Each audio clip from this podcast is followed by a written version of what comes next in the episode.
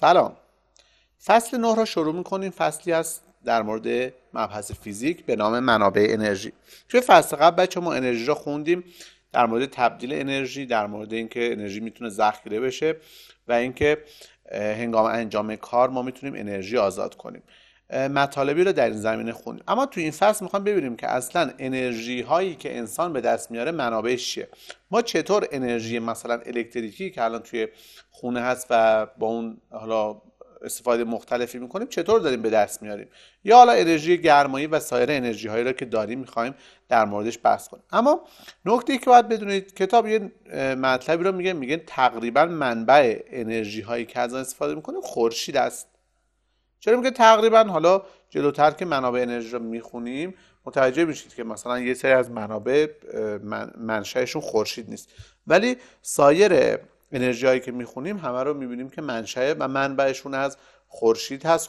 خورشید یک ستاره است، ستاره‌ای که نور و گرما مثل همه ستاره‌ها گرمای زیادی داره و این نور و گرما رو به اطراف خودش تابش میکنه و خب یکی از جاهایی که این نور خورشید میرسه کره زمین هست که انسان از این نور خورشید استفاده های زیادی میکنه و خب در سالهای اخیر این استفاده بیشتر شده. حالا استفاده طبیعیش که توسط گیاهان انجام میشه جای خود داره. یه فعالیت اینجا آورده در مورد نمودار مصرف انرژی مختلف در همه کشورها توی جهان. اگر به این نمودار دقت کنید اومده کلا یک دایره را اینجا کشیده و زغال سنگ، نفت، گاز طبیعی را اینجا مشخص کرده برای ما. نیازی به حفظ کردن درصدها نیست. 30% زغال سنگ، 30% نفت، 33% البته و 24% گاز طبیعی. اینها را اومده دورش یک خطی کشیده و گفته اینا سوختهای فسیلی هستن. دو مورد دیگه هست، سوختهای هسته‌ای و سوختهای به اصطلاح که حالا همینا رو قراره توی این فصل بخونیم، مثل انرژی خورشید، انرژی باد، برقابی، موج‌های درج جزرومت، زمین گرمایی و سوختهای گیاهی. و 9% از انرژی که توی جهان مصرف میشه یا توی کشورهای مختلف شامل همینایی است که الان نام بردیم. در صورت کتاب اومده اینجا سوختهای فسیلی را تا تقریبا مثلا وسطای اینجا آورده، یعنی تا اینجا این را مشخص نکرده. همچنین برای سوختهای هستی هم به همین ترتیب. به طور کلی ما سوختهای فسیلی را شامل زغال سنگ، نفت و گاز طبیعی میدونیم. حدوداً حالا اگر بخوام جای حساب کنیم میشه 87%. پس 87% انرژیایی که ما مصرف می‌کنیم مربوط به سوختهای فسیلیه و 9 و 4 11% هم مربوط به سوختهای غیر فسیلی است. اما از بین اینها یه سریاشون تجدید پذیرن، یعنی توی زمان خیلی کم تجدید میشن یا به این زودی ها تموم نمیشن که شامل این موارد میشن. یعنی این 9% رو میگیم انرژی های تجدید پذیر که حالا جلوتر توضیح خواهیم داد. اما سوختهای هسته‌ای جزو منابع تجدید ناپذیرن، همچنین سوختهای فسیلی هم تجدید ناپذیرن. به خاطر همین میگیم این منابع انرژی تجدید ناپذیر، یعنی سوختهای فسیلی و سوختهای هسته‌ای که مجموعاً میشه 91%، مجموعاً تجدید ناپذیرها میشه 91%، منابع انرژی هستن که اگر تمام بشن خیلی زمان زیادی طول میکشه تا جایگزین بشن. ولی خب منابع انرژی تجدید پذیر به این شکل نیستن، به این زودی ها تموم نمیشن. نمونهش مثلا انرژی خورشیدی هست که میگن حدود 4.5 میلیارد سال آینده هست و خب از بین نخواهد رفت و سایر انرژیایی که جلوتر خواهیم خوند. کتاب اومده صفحه بعد از این نمودار بچه‌ها درصد رو گفتم نیاز به حفظ کردن نداره، گفته چند درصد از مصرف انرژی کل جهان از سوختهای فسیلی تامین شده که گفتیم حدوداً 87%.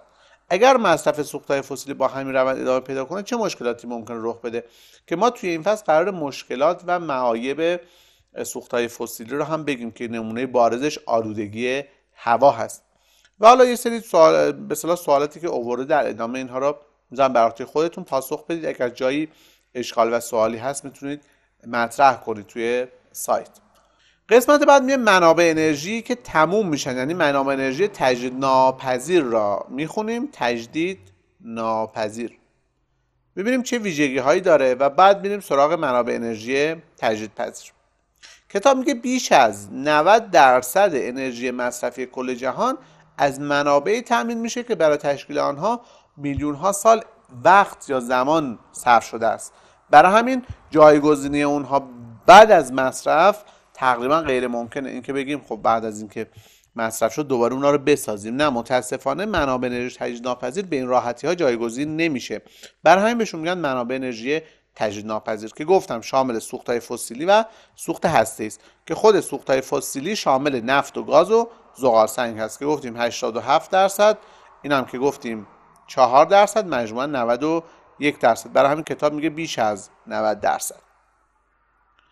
سوخت های فسیلی، خب از چرا بهش میگن فسیل، چرا بهش میگن سوخت؟ ببینید سوخت ماده‌ای هست که انسان با حرارت دادن اون رو میسوزونه و با سوختن خودشون انرژی آزاد میکنن، مثلا نفت و بنزین و چیزایی که میشناسید. فسیل موجودات و جاندارانی رو میگن که در زمانهای قدیم از بین رفتن یا یه جورایی مردن و آثار و بقایاشون به جا مونده. حالا سوختهای فسیلی، چرا به این سوختها میگن فسیلی؟ چون که از فسیل شدن و باقی مانده گیاهان و جانوران و حالا سایر جانداران دیگه به وجود اومدن. مثلا زغال سنگ نمونه ای از چیه؟ یک فسیل گیاهی است. میلیون ها سال پیش درختانی از بین رفتن، منظور از بین رفتن یعنی مردن، حالا قطع شدن بر اثر سیل یا بر اثر هر عامل دیگه، لابلای گلولای و رسوبات مدفون شدند و بعد از میلیون ها سال زغال سنگ به وجود اومده. از طرف دیگه نفت خام و گازی که توی زمین و پوسته زمین هم قرار داره به همین ترتیبه، اما از گیاهان نیست. اینا چیه اینجا کشیده؟ اینا سری جانداران ذره‌بینی هستن، نمونش پلانکتون ها هستن. پلانکتون ها جزء سخت پوستانند و خب توی باب اسفنجی هم احتمالاً دیدید. اینها وقتی که از بین میرن، مقدار زیادیشون در اعماق دریاها و اقیانوس‌ها به اصطلاح قرار میگیرن، رسوبات روی اونها رو میگیره و طی میلیون ها سال بر اثر تغییراتی که روشون انجام میشه نفت خام و گاز به وجود میاد. پس زغال سنگ بقایای گیاهی، نفت خام و گاز، نمیشه بگی جانوری، چون جانوران وقتی میگیم مثلا پلانکتون ها جزء جانوران محسوب نمیشن، جزء آغازیانن، میگیم جزء جاندارانی غیر از گیاهان، یعنی اونایی که گیاهی باشه را میگیم زغال سنگ، اونایی که گیاهی نیستن میگن حالا نفت خام و گاز را به وجود اومده. کتاب اومده خورشید را همینجا برا ما آورده. چرا خورشید را اینجا کشیده؟ بچه‌ها به خاطر اینکه ما الان داشتیم میگفتیم خورشید منشأ و منبع تمام حالا اکثر انرژی هاست، یعنی اینکه اگر خورشید نبود گیاهی هم نمیتونست رشد کنه، اگر خورشید نبود جانوران و جانداران مختلف هم نمیتونن زندگی کنن. برای همین این گیاه برای رشد از خورشید انرژی میگیره، انرژی نورانی و گرمایی، همطور سایر جانداران. پس برای همین میگیم انرژی که توی گیاهان و جانداران قرار داره و بعد تبدیل میشن به گیاه و به زغال سنگ و نفت خام و گاز، از خورشید به دست اومده به طور غیر مستقیم. پس وقتی که این گیاهان و این جانداران ذره‌بینی در لابلای گلولای مدفون شدن، لابلای رسوبات، بعد از میلیون ها سال این لایه ها هی زیاد و زیادتر شدن، فشرده شدن و در اثر فشار و دمای زیاد این بقایا به سوختهای فسیلی تبدیل شدن.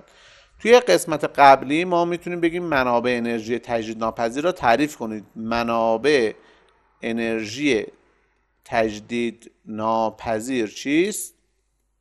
مثال بزنید که گفتم منابع انرژی تجدیدناپذیر که میتونیم از حالا اینجا بگیم منابعی هستند که برای تشکیل اونها میلیون ها سال زمان صرف میشه، به همین دلیل جایگزینی آنها غیر ممکن است بعد از مصرف، برای همین بهشون میگن منابع انرژی تجدیدناپذیر. مثالش هم سوختهای فسیلی و سوختهای هسته‌ای.